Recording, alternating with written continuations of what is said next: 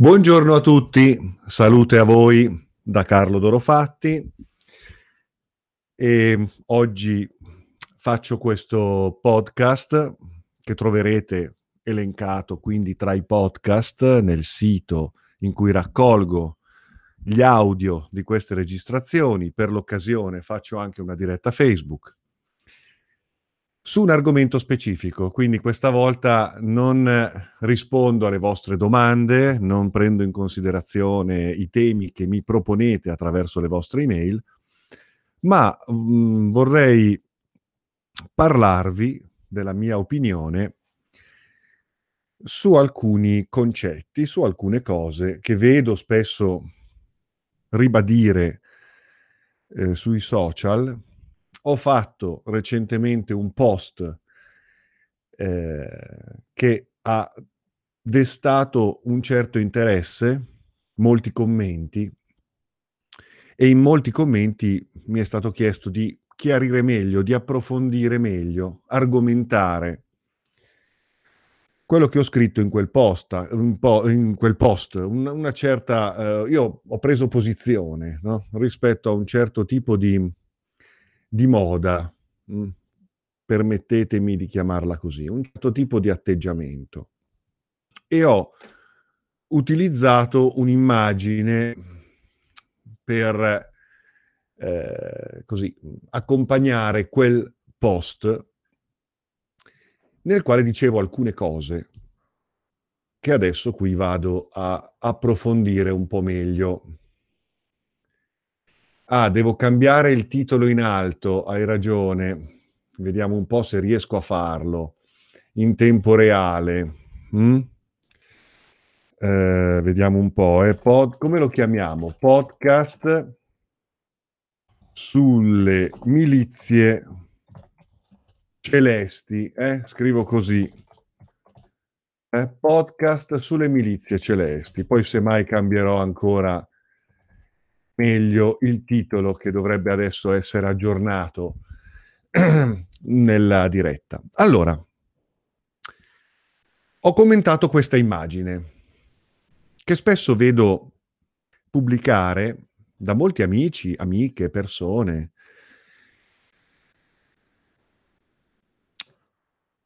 le quali amano questa immagine, questa o immagini simili.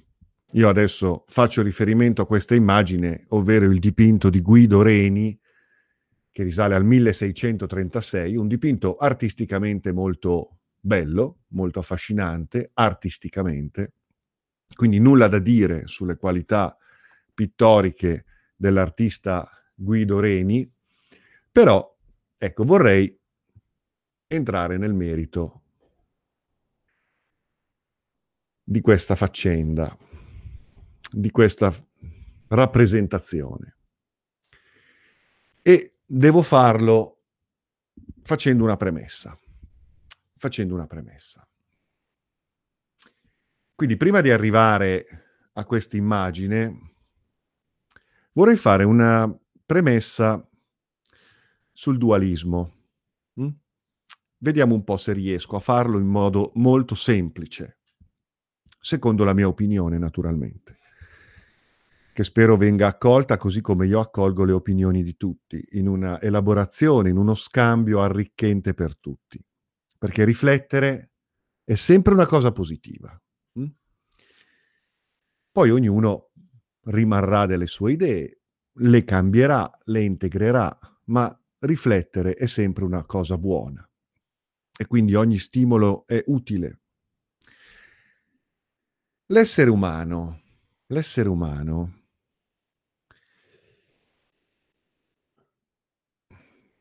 cerca o dovrebbe cercare di trovare le migliori soluzioni al suo esistere. Su questo siamo tutti d'accordo. Prendendo atto delle condizioni dentro di sé, fuori di sé, prendendo atto di una serie di circostanze. La vita è un fenomeno complesso, è un fenomeno dinamico, anche per certi versi che ci può apparire ambiguo, contraddittorio, difficoltoso. Mm. Bene, l'essere umano cerca di comprendere le circostanze, le condizioni e trovare soluzioni, soluzioni le migliori al proprio esistere, tenendo conto che esiste in un ambiente che lo accoglie. Quindi è un, uno sforzo di conoscenza, quello che permette all'essere umano di comprendere le proprie circostanze, comprenderle profondamente, nella logica più ampia possibile, per, prendendo atto di queste circostanze, di queste condizioni, quindi attraverso questo sforzo di conoscenza,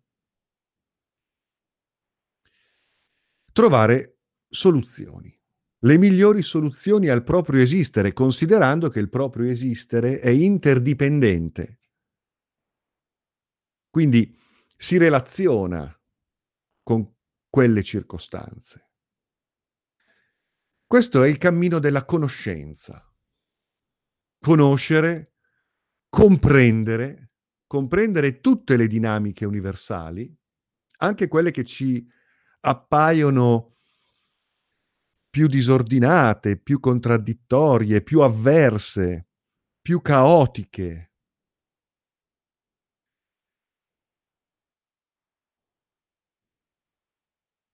Comprenderle nella logica per cui si parte dal presupposto che l'universo sia un meccanismo intelligente, la vita sia un fenomeno sì ricco e complesso, ma armonico, evolutivo. Ogni cosa ha un suo senso, ha un suo perché, ha un suo significato. E questo significato si inquadra entro dinamiche evolutive che l'essere umano può interpretare, può comprendere per farsi garante non solo della sua sopravvivenza ed evoluzione, ma anche della sopravvivenza e dell'evoluzione del sistema che, che lo accoglie, con il quale si relaziona, in una dialettica tra dentro di sé e fuori di sé. Questo è il cammino della conoscenza. Certo, la tentazione a semplificare le cose c'è sempre e c'è sempre stata.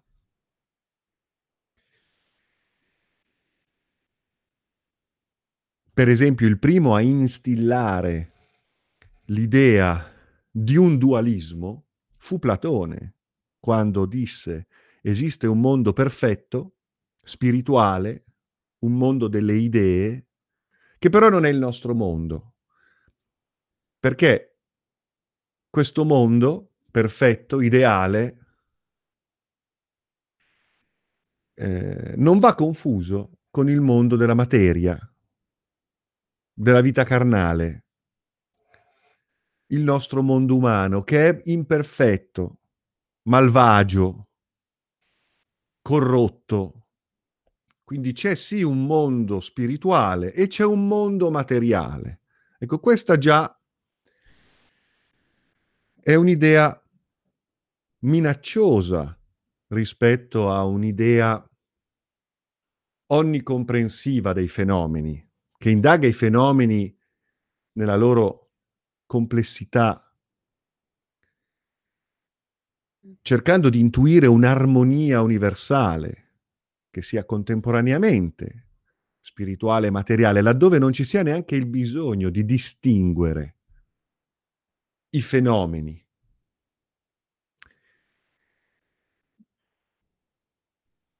Quindi l'atteggiamento della conoscenza, di chi vuole comprendere. È un atteggiamento scientifico, un atteggiamento volto a comprendere la verità delle cose, la verità profonda e ampia delle cose, ed è un atteggiamento olistico, potremmo dire, perché parte dal presupposto che il fondamento dell'universo sia stia nel concetto del tutt'uno. Esiste un uno, un tutt'uno armonico evolutivo, i cui enigmi testimoniano un nostro difetto di percezione, un nostro difetto di conoscenza, che va colmato attraverso un percorso di indagine, di esplorazione, di comprensione. Quindi ciò che non capiamo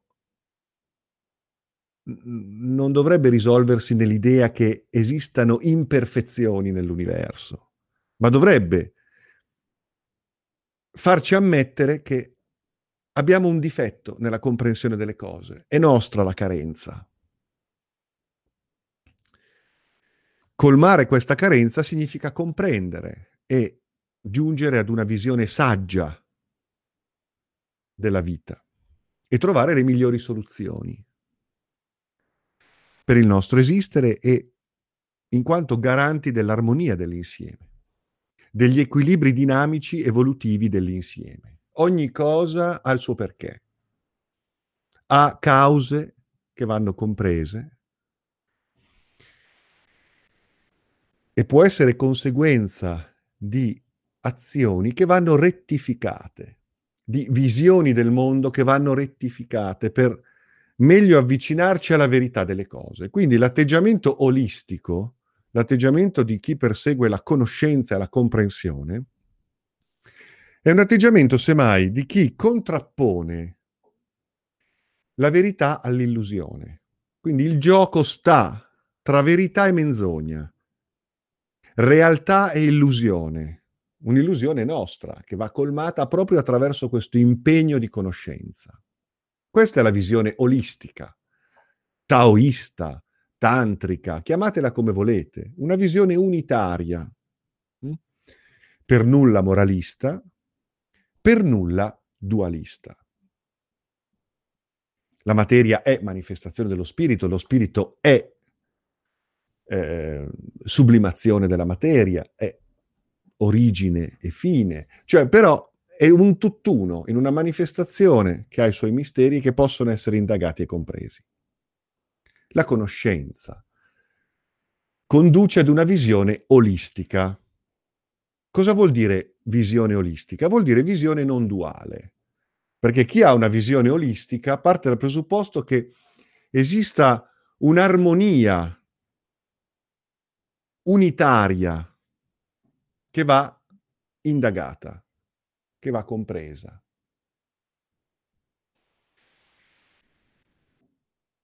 Chi si dice aderente alla visione olistica non può essere dualista, perché è una contraddizione in termini, è un ossimoro. Colui che si dice eh, vicino mh, mm, a una visione olistica della vita e dei fenomeni, non può essere dualista, ovviamente, non può separare la materia dallo spirito, ma non può neanche separare in senso assoluto il bene dal male. Esistono fenomeni che vanno compresi. Ora, le religioni e tutti i grandi sistemi di potere tutti quanti fondati su una certa ideologia, tutti i sistemi di potere conservano il loro potere sugli altri, sul mondo, sulla natura, in una logica molto arrogante, tesa al profitto, tesa all'esercizio del dominio, tutti i sistemi di potere, che si ergono anche a sistemi educativi, a sistemi pedagogici, sistemi che orientano e guidano le masse sottoposte a quel potere, sono invece sistemi basati fortemente sul dualismo. Perché? Perché il potere si mantiene attraverso la paura. E allora ecco che I sistemi di potere non incoraggiano, non possono incoraggiare una visione olistica, dove l'essere umano è protagonista di un processo di consapevolezza e di conoscenza. E no, perché l'essere umano deve essere subordinato e sottoposto a altri esseri umani che si ergono a potenti, dominatori, in virtù di una loro presunta superiorità. Addirittura su incarico divino sono eletti per fare ordine nel mondo. E allora i sistemi di potere hanno bisogno del nemico. Hanno bisogno del nemico perché? Perché è la paura del nemico che consentirà a questi sistemi di elargire la loro protezione, il loro controllo e asservire le masse ai loro dogmi, ai loro comandamenti, alle loro istruzioni, al loro governo. Quindi, tutto ciò che è scienza, indagine, conoscenza, comprensione della verità delle cose è olistico, perché cerca di comprendere tutte le dinamiche universali collocandole in una logica armonica ed evolutiva, perché parte dal presupposto che l'universo sia qualcosa di perfetto, pur nelle sue dinamiche complesse. I sistemi invece fideistici, che non sono quindi scientifici, ma sono fideistici, quindi la religione, ma anche lo scientismo, quando la scienza diventa fede piuttosto che indagine e analisi, ideologia politica, insomma, tutto quello che è fideismo, invece, è sistema di potere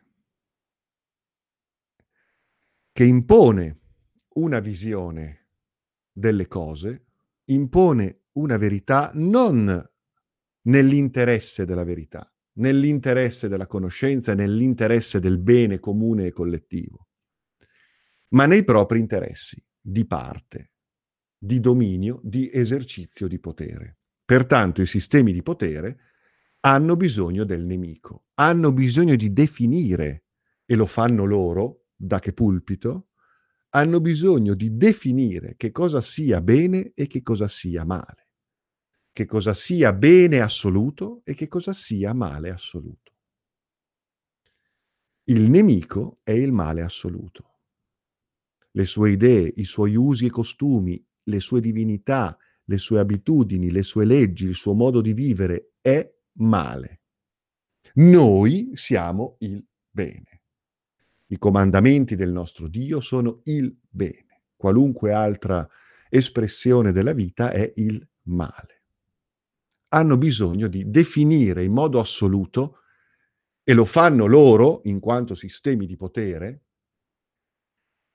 arbitrariamente, nell'interesse dell'esercizio del loro potere, stabiliscono che cosa sia il bene e che cosa sia il male. E erogano questa educazione attraverso la violenza, che può esercitarsi in modo diretto oppure in modo anche subdolo, attraverso l'orientamento del consenso, quindi l'influenza mediatica, informativa e quant'altro. Quindi, da una parte abbiamo la conoscenza, la voglia di verità, la voglia di comprensione, l'impegno, lo sforzo nell'indagine della comprensione di sé della realtà, in una visione olistica, fiduciosa, positiva dell'universo in quanto fenomeno unitario, materiale e spirituale, fatto di diverse spinte dinamiche in un processo vitale complesso. Dall'altra parte abbiamo una visione dualista, fideista nell'interesse dell'esercizio di un potere. Un potere legittimato, tra l'altro, dal Dio di quella classe di potere. Perché, naturalmente, quale maggiore spauracchio del castigo di un Dio? Quale maggiore spauracchio che possa rappresentare la sofferenza, la malattia, la morte, perché poi evidentemente un sistema dualista crede e fa credere nella, nella morte e quindi è necessario promettere la vita eterna. Peggio ancora, la salvezza, la salvezza, perché l'uomo nasce corrotto, nasce peccatore, nasce imperfetto, non può, non può evolversi, liberarsi, comprendersi,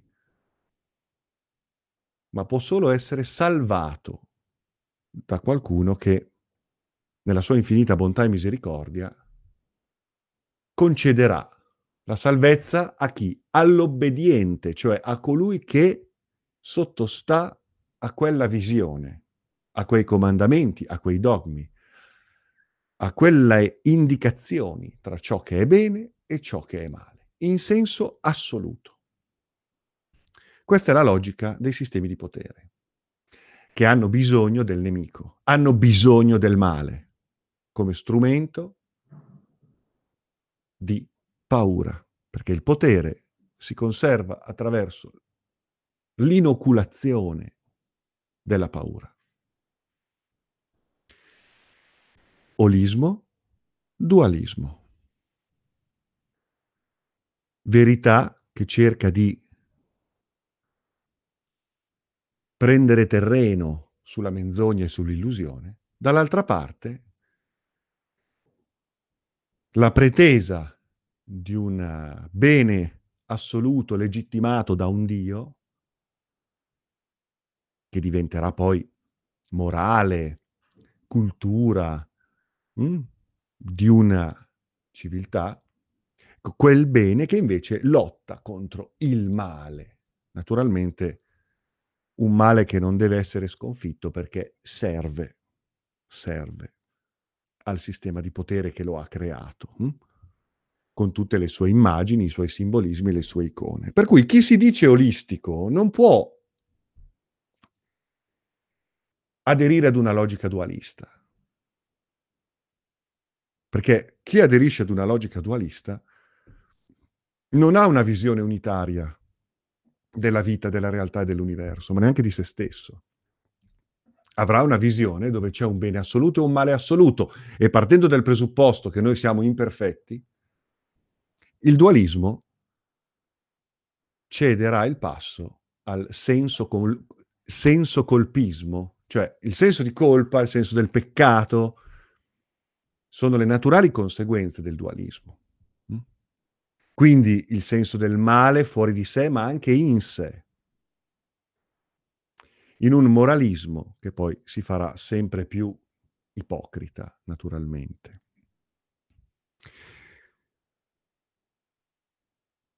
Certo che noi siamo in un cammino, quindi siamo imperfetti sicuramente, ma sicuramente abbiamo bisogno di colmare le nostre lacune di conoscenza e di consapevolezza, ma in un processo olistico, di comprensione, di integrazione, nello sforzo di leggere tutti i fenomeni in una chiave di significato, dove non si butta via niente, semmai si trasmuta, si rettifica ma tutto ha un senso. È nostro il difetto di percezione che ci fa dire quel fenomeno è caotico, disordinato e malvagio.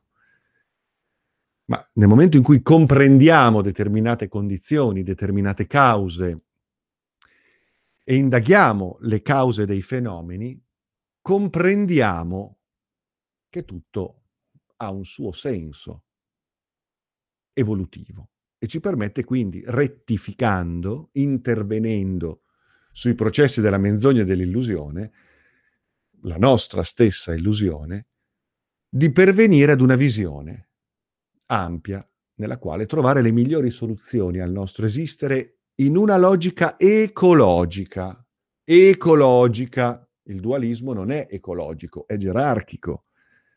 C'è chi conosce il bene, c'è chi sta dalla parte del bene, c'è chi dirige il bene e poi quelli sotto, che non sanno, che sono ignoranti, che sono nel peccato, che non comprendono, che vanno educati con la spada o con la legge, con la costrizione o con la manipolazione mentale. È gerarchico un sistema dualista. E al vertice ci sono quelle elite di potere che pretendono di essere, imponendosi sugli altri con la forza, coloro che detengono il bene e dicono questo è bene, questo è male. Questi sono i simboli del bene, questi sono i simboli del male. Il male è tutto ciò che è diverso dalla loro strategia di potere. Tutto ciò che è avversario o percepito come tale rispetto alle loro istanze di profitto e di privilegio. Legittimati da Dio, perché quella è la legittimazione più potente, attraverso la quale convincere dei suoi doni e dei suoi castighi. Altrimenti il male ti divorerà io ti posso difendere, io ti posso salvare, a patto che tu obbedisci a ciò che io ritengo sia il bene e il male, a ciò che io ritenga debba essere la vita. Ecco la logica del potere. Il potere si avvale del male, si avvale dell'ignoranza, si avvale della paura e ha bisogno di uno schema pecore, pastore, lupo. Questo è lo schema del dualismo. Chi si dice olistico non può certo aderire a questo schema. Lotta per la conoscenza, per la comprensione profonda, in uno sforzo intellettuale, spirituale, fiducioso nell'armonia della complessità dell'universo della vita. credo di essermi spiegato. Quindi più che una lotta tra il bene e il male, anche perché poi bisogna capire chi stabilisce cosa sia bene e chi stabilisce cosa sia male, tenendo conto che pretende che quel bene sia il bene assoluto e quel male sia il male assoluto,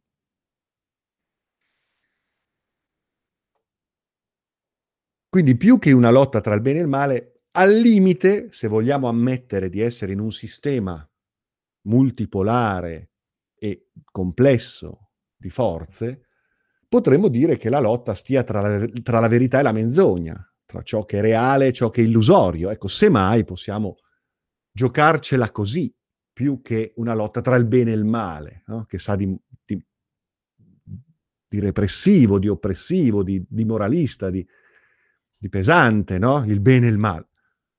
Cerchiamo di comprendere quali siano, semmai, gli elementi che ci permettono di allontanarci dall'illusione e avvicinarci alla realtà delle cose, anche di noi stessi, in un processo integrativo, accogliente, sebbene trasmutativo e rettificante, dove non si butta via niente, ma si cerca di comprendere il fondamento di determinati fenomeni.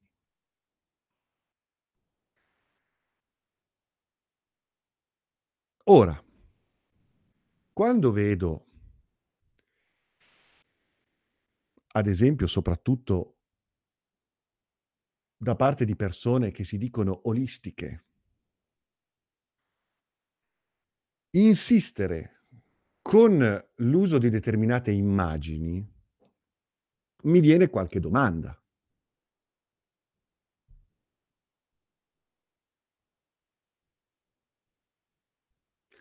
Il dualismo bene e male è falso. Il dualismo bene e male è falso, tant'è vero che poi basta cambiare cultura, ciò che è bene per un popolo è male per l'altro, ciò che è male per un popolo è bene per l'altro, anche a distanza di tempo il bene e il male cambiano i, i, loro connotati, quindi il bene e il male in senso assoluto è una dicotomia falsa. perché è mutevole, perché, perché lo vediamo, no? Le, le, mode, i moralismi cambiano, quindi non ci, non, non, non ci sono riferimenti assoluti. È un sistema complesso di forze.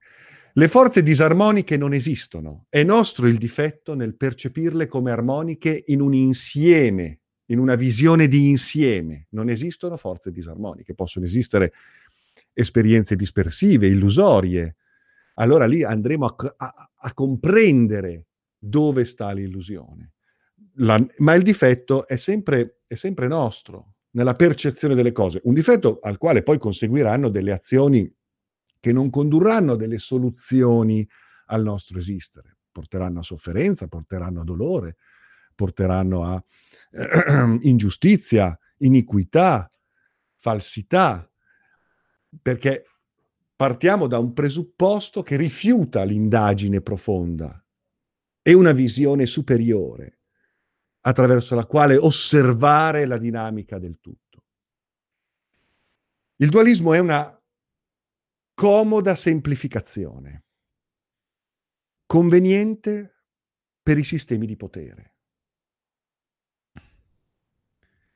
Ora, quando vedo l'uso di, questi, di queste immagini, mi viene il dubbio, no? Perché per quanto io possa comprendere che abbiamo delle parti di noi che vanno comprese, gestite, non condannate, non represse, anche perché è impossibile. Sicuramente ci sono degli istinti che dobbiamo saper elevare, che dobbiamo saper comprendere e gestire. Sicuramente abbiamo la tentazione dell'ego, del potere, del privilegio, della convenienza personale, perché, perché viviamo all'interno di un sistema che non ci ha educato ad una visione ecologica e accogliente. Mm? Quindi l'altro ci fa paura, l'altro, l'avversario. Ciò che è ignoto ci fa paura. Non siamo educati a indagare l'ignoto, ad accoglierlo. Siamo, in, siamo educati ad averne paura.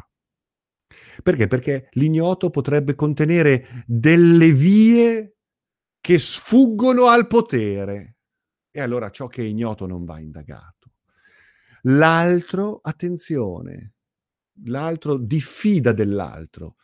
Dovrai comprare solo le mie soluzioni. Diffida dell'altro. Quindi c'è sempre questa paura dilagante che viene alimentata Non ci sono basse vibrazioni o alte vibrazioni, ci sono vibrazioni. Dipende come noi, in virtù del nostro impegno di conoscenza, sappiamo leggerle, sappiamo collocarle in un disegno unitario, olistico, sensato, divino. quando vedo queste immagini mi viene il dubbio, cioè dico, ma non è che qui andiamo ancora una volta a perseguitare, a condannare, a reprimere, a giudicare? C'è il bene e c'è il male che va combattuto, dominato, domato. Attenzione. Hm? È vero, ripeto, che ci sono del, delle parti nostre che vanno viste e integrate in una logica evolutiva, integrate, comprese.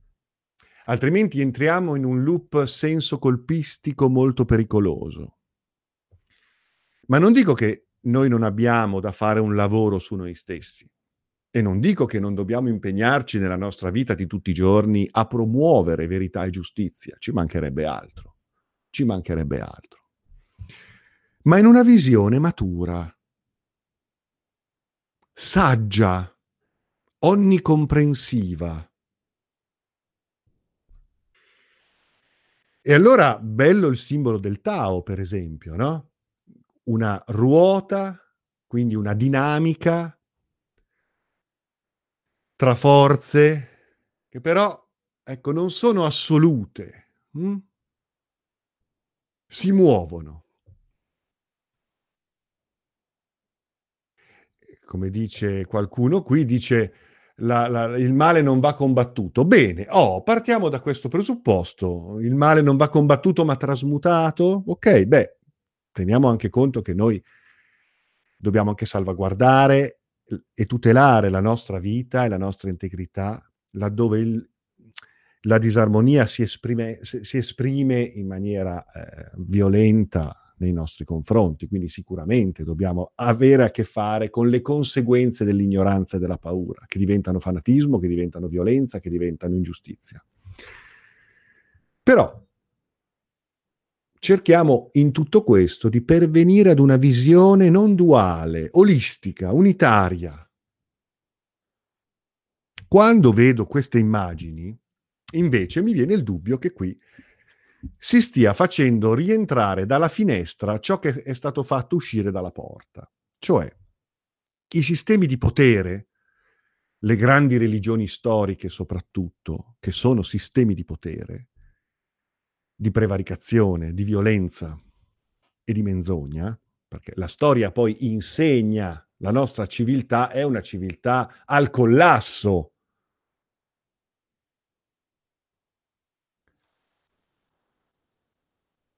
Ora, ehm, se usiamo il simbolo del Tao, per esempio, è molto bello perché ci fa vedere la dinamica dell'armonia nella diversità, nella complessità. In un umile ma volonteroso sforzo di comprensione, di conoscenza. Quando invece vediamo la contrapposizione tra il bene e il male, tra il sedicente bene e il giudicato male, entriamo in una logica religiosa, dualista. Quindi attenzione. Perché per quanto possiamo ammettere che ci siano delle espressioni disarmoniche, che noi cercheremo di comprendere in una logica matura di evoluzione, quindi è vero che ci sono delle prese di posizione anche, no? Però non incoraggiamo quell'assolutismo tutto religioso di bene e di male. Però io posso anche ammettere che una persona voglia enfatizzare il dualismo. Bene, ok, lo ammetto, d'accordo, d'accordo. C'è chi dice no, però noi viviamo all'interno di una dinamica a scacchiera dove c'è verità e c'è menzogna, quindi dove c'è bene e dove c'è male, in fin dei conti. E per cui io comunque prendo posizione. Va bene, ci sta. Ecco, la cosa bella è riuscire ad unire queste due visioni, no? Quello che è una logica emergenziale e quella che è una visione filosofica. La logica emergenziale ti porta a tutelare la tua integrità e a promuovere verità, giustizia con il tuo operato quotidiano. Dall'altra parte una logica filosofica che ti impegna in un'analisi saggia dei fenomeni, senza condanne, senza colpe, senza peccato. Ma ammettiamo di voler spingere l'acceleratore sulla questione del dualismo. Va bene, d'accordo, ammettiamo che ci può essere bene, ci può essere male. Guarda un po', hm? arriviamo anche lì. Ok, ammettiamolo. Da che pulpito? Nel senso che prima di tutto bene e male. Chi stabilisce cosa è bene? Chi stabilisce cosa è male? Uno dice, vabbè, in base alle, all'esperienza io so che cos'è il bene e cos'è il male. Anzi, cioè, lo so riconoscere. Benissimo, va bene, d'accordo, d'accordo. E so che dentro di me ci sono degli istinti da, da governare. Ok, va bene. Ammettiamo anche questo allora. Ok, ci sta ci sta. Poi andiamo a capire chi stabilisce che cos'è il bene e chi stabilisce cos'è il male, perché se sono io a stabilirlo in virtù della mia esperienza, della mia conoscenza, della mia volontà di indagine, della mia etica, sinceramente autenticamente edificata in un mio processo di crescita, mi sta molto bene. Se invece devo comprare da qualcun altro la definizione di ciò che è bene, la definizione di ciò che è male e deve essere qualcun altro a dirmi chi sono i buoni e chi sono i cattivi, qui già devo fermarmi. Perché altrimenti noi degli anni 70 guardavamo i film western ed eravamo convinti che i cattivi fossero gli indiani i pelli rossa, erano i cattivi che facevano lo scalpo al cowboy. Sappiamo che le cose non sono proprio così. Mm? Quindi, se sono io a maturare una mia idea di bene e di male, che dovrebbe essere auspicabilmente aperta e cangiante nell'analisi costante delle circostanze, nell'indagine delle motivazioni profonde, allora ok, ma se deve essere qualcun altro a dirmi che cos'è il bene e che cos'è il male e chi sono i buoni e chi sono i cattivi, e io devo crederci per fede, altrimenti sarò dannato, fermiamoci un attimo. Inoltre, inoltre, arriviamo a questa immagine. Io qui vedo un eh, soldato alato, quindi superiore, mm, un soldato che viene rappresentato come dotato di poteri soprannaturali, che con in mano una bilancia, come a dire, da, io da par- dalla mia parte c'è la legge, ha in mano la bilancia, ho dalla mia la giustizia. Ecco, la giustizia di chi? intanto, e dall'altra parte brandisce una spada e minaccia o forse si prepara a trafiggere un poveraccio che è lì, schiacciato, sotto i piedi di un soldato con tanto di armatura e spada che lo minaccia, forse lo trafiggerà in molte rappresentazioni simili. Il poveraccio viene trafitto, come nelle rappresentazioni simili di San Giorgio e il drago, no? che viene sempre trafitto. Comunque lì, sottomesso, io vedo questo, io vedo questo, vedo un soldato che schiaccia sotto i suoi piedi un poraccio, minacciandolo con la sua spada, forte della sua legittimità, perché ha la bilancia in mano, può farlo. Io vedo questo. E allora andiamo ad indagare chi è quel soldato. Quel soldato, mi viene detto, è un santo. Caspita, un santo. Anzi, è un angelo, no, è un arcangelo. Un arcangelo. Mm. Ed è il messaggero di chi? È il braccio armato di chi? Questo, questo angelion, questo messaggero. Chi mi rappresenta? da chi è mandato, in nome di, cu- di chi e di quale giudice brandisce la spada. Di Dio. Ah, è l'angelo di Dio, caspita. Ma secondo quale fede? Ah, secondo la religione ebraica, secondo la religione giudaico-cristiano-cattolica giudaico-cristiana, ammettendo che di cristiano la religione ha ben poco, no? perché poi eh, sappiamo che il cristianesimo è una religione costruita a tavolino da eh, Paolo di Tarso, il quale poi ha fornito tutta una serie di elementi che sono stati poi ereditati dal potere di Roma, il quale, una volta massacrati i padri della Chiesa, e coloro che potessero eventualmente testimoniare una qualche cristianità delle origini, Ecco che quel potere ha detto i cristiani siamo noi. Mm?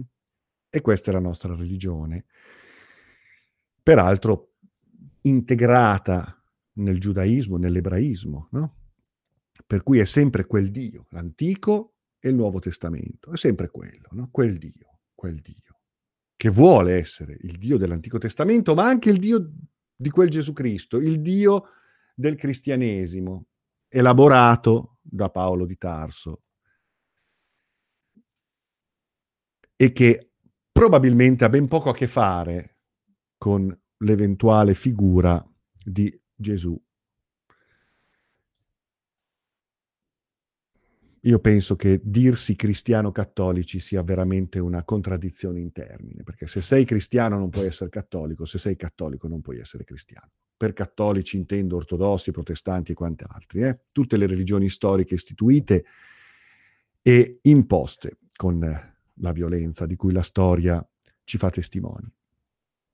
Quindi, ecco qua, ecco qua, il bene, il male il bene legittimi- legittimato da Dio, il male, lì, brutto. Le, le forze basse, oscure. Allora, per rappresentare il dominio sulle forze oscure, ammettendo che vogliamo chiamarle in questo modo e ritenerle malvagie, ma perché non possiamo eventualmente farlo, se proprio vogliamo, magari usando altri simboli, evocando altri testimonial, no? È impossibile perché in realtà il bene e il male ha sempre qualcosa di religioso in sé e le religioni sono sempre violente e si rifanno a un Dio necessariamente violento, irascibile, vendicativo, che elargisce premi e infligge condanne. Quindi è difficile trovare un'immagine dove il male possa essere la rappresentazione di un istinto da trasmutare in funzione di un'integrazione sublime. Molto difficile. Hm? E allora, pur ammettendo una visione dualista che non è la mia, io dico, ma signori cari, ma perché non scegliete altre immagini che possano aiutarvi nella vostra crociata contro il male senza evocare le milizie di Yahweh, il quale è il peggior Dio che l'umanità ha saputo crearsi? Uno mi può dire anche questo. Ah, ma io in questa immagine ci vedo altro, perché il mio Michele è una cosa diversa dal Michele della Bibbia. Il mio arcangelo Michele è tutta un'altra cosa. Nella mia testa è tutto un altro concetto. Non è quel Michele là, è il mio arcangelo. E beh, ma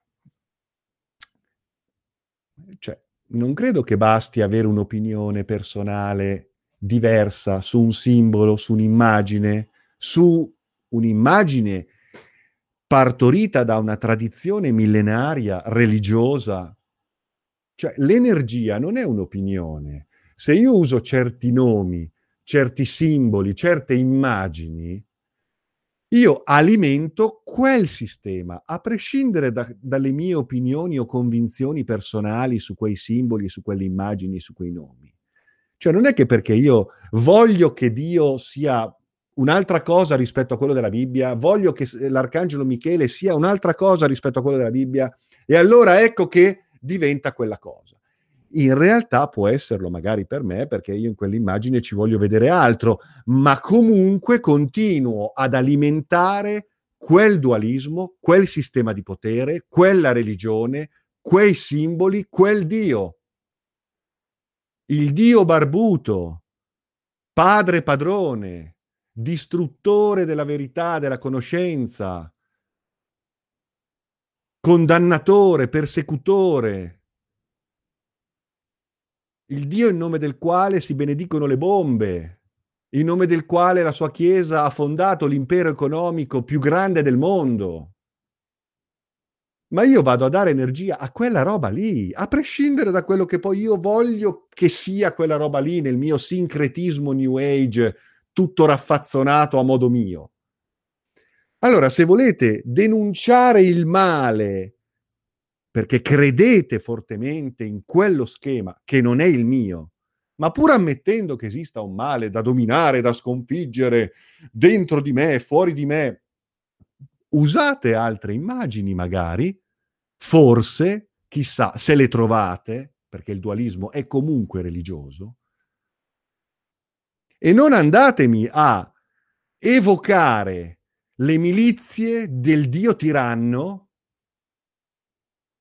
che trafiggono il portatore di luce, che trafiggono ciò che avversa quel sistema di potere, che diventa il nemico, il satanasso, il diavolone, l'essere umano Qui è rappresentato un uomo schiacciato dal potere, legittimato da chi? Dal dio tiranno. Ah, da che pulpito, complimenti. Ma basta con questa merda giudaico-cristiana per rappresentare la trasmutazione alchemica, ma usate al- i simboli alchemici, i simboli ermetici, i simboli del taoismo, molto più maturi, molto più liberatori, molto più sublimi, Basta con queste immagini violente di crudeltà che ancora alimentano quel Dio tiranno. Non ci servono queste immagini, non ci servono quei nomi di una religione, tra l'altro, che non è neanche la nostra, è la religione degli ebrei, lasciamola agli ebrei. Qual è il problema? Ma anche tutti gli esoteristi che si sono ancora una volta invischiati nell'utilizzo di certi schemi, di certi nomi, mm, anche il concetto stesso di cristianesimo esoterico non ha senso. Prima di tutto perché quel cristianesimo non è il cristianesimo delle origini di cui non sapremo mai bene come sono andate le cose. Forse quel Gesù è stato istruito in Oriente, in Kashmir addirittura, quindi ai sistemi tantrici, aveva le sue maddalene, ma chissà cos'era Gesù. che combatteva anche la legge dei padri, cioè si opponeva. L'hanno, l'hanno fatto fuori i preti Gesù, eh. Non, a Pilato gliene poteva fregare di meno. Quindi non confondiamo. Quindi anche tutte quelle schiere di teosofi, antroposofi che insistono nel, nel cristianesimo, è dualismo. È dualismo giudaico-cristiano di quella cristianità romana che, che insiste nel, nel, nel, indicare il bene assoluto e il male assoluto. Mi si parla di Steiner, ma non c'è più dualista di Steiner. È stato un genio, certo, nulla da dire, le scuole steineriane, l'agricoltura biodinamica, fantastico, ma sul cristianesimo non è riuscito a scrollarsi di dosso quella roba lì. Nel tentativo, arrampicandosi sugli specchi, di trovare una logica esoterica ed evolutiva in quella roba lì. E poi lui era lui. Quelli che vengono dopo sono fanatici, ragazzi miei, eh? intrisi di un dualismo che forse neanche Steiner aveva. Adesso ho preso in ballo Steiner perché è uno che mi viene sempre detto, eh ma allora Steiner, eh, allora Steiner, Steiner ha fatto, ha sbagliato, ha preso delle cantonate clamorose per alcune cose. Disfiamoci di sta roba. Nomi, eh, simboli, icone religiose, e, e, questi qui con la spada e la bilancia, l'armatura, l'aureola e le ali, che rappresentano le milizie celesti contro il male, contro il male. Ah, perché loro sarebbero il bene? Ah, quel Dio lì sarebbe il bene? Ah, beh, so, parliamone perché la storia mi sembra che racconti un'altra cosa nell'evidenza dei fatti, di che cos'è quella roba lì. Scegliete altri simboli. Se volete esaltare una logica duale, tra bene e male, tra superiore e inferiore, tra vizi e virtù, magari provate a scegliere qualche simbolismo più interessante, veramente alchemico, senza evocare gli angeli e gli arcangeli del dio tiranno che rappresentano il suo braccio armato. E combattono chi? Chi combattono? Lucifero, il portatore di luce? Satana, il diverso, l'avversario, l'avversario di chi? Di quel sistema di potere, ma ben venga. Ma ben venga, cerchiamo di mettere le cose a posto e di non farci prendere in giro. Bisogna ribaltare tutto? Ribaltate tutto, signori. Ma basta con questi angioletti che anche se poi uno nella sua testa dice no, però a me rappresentano cose diverse, eh, ma dietro a quello c'è un atavismo, c'è qualcosa di primordiale di cui la religione si è appropriata. Bene, allora andate a prendere quel qualcosa di primordiale. Andate a prendere, andate, risalite all'origine. Eh, ma dietro a quello c'è un altro simbolismo. Bene, vai a prendere quell'altro simbolismo. Molto più interessante, forse, probabilmente, che non sta roba qua.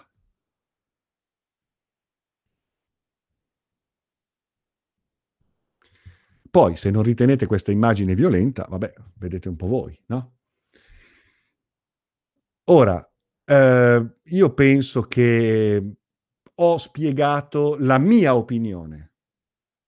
Da una parte, la mia opinione sul dualismo e dall'altra parte, anche qualora si volesse necessariamente a volte anche adottare una logica dualista, per favore, fatemi vedere altre immagini. Non queste, in cui ancora una volta si porta l'acqua al mulino della religione più violenta, subdola, manipolatoria, velenosa che l'essere umano è stato capace di creare nei suoi deliri e nella sua ignoranza.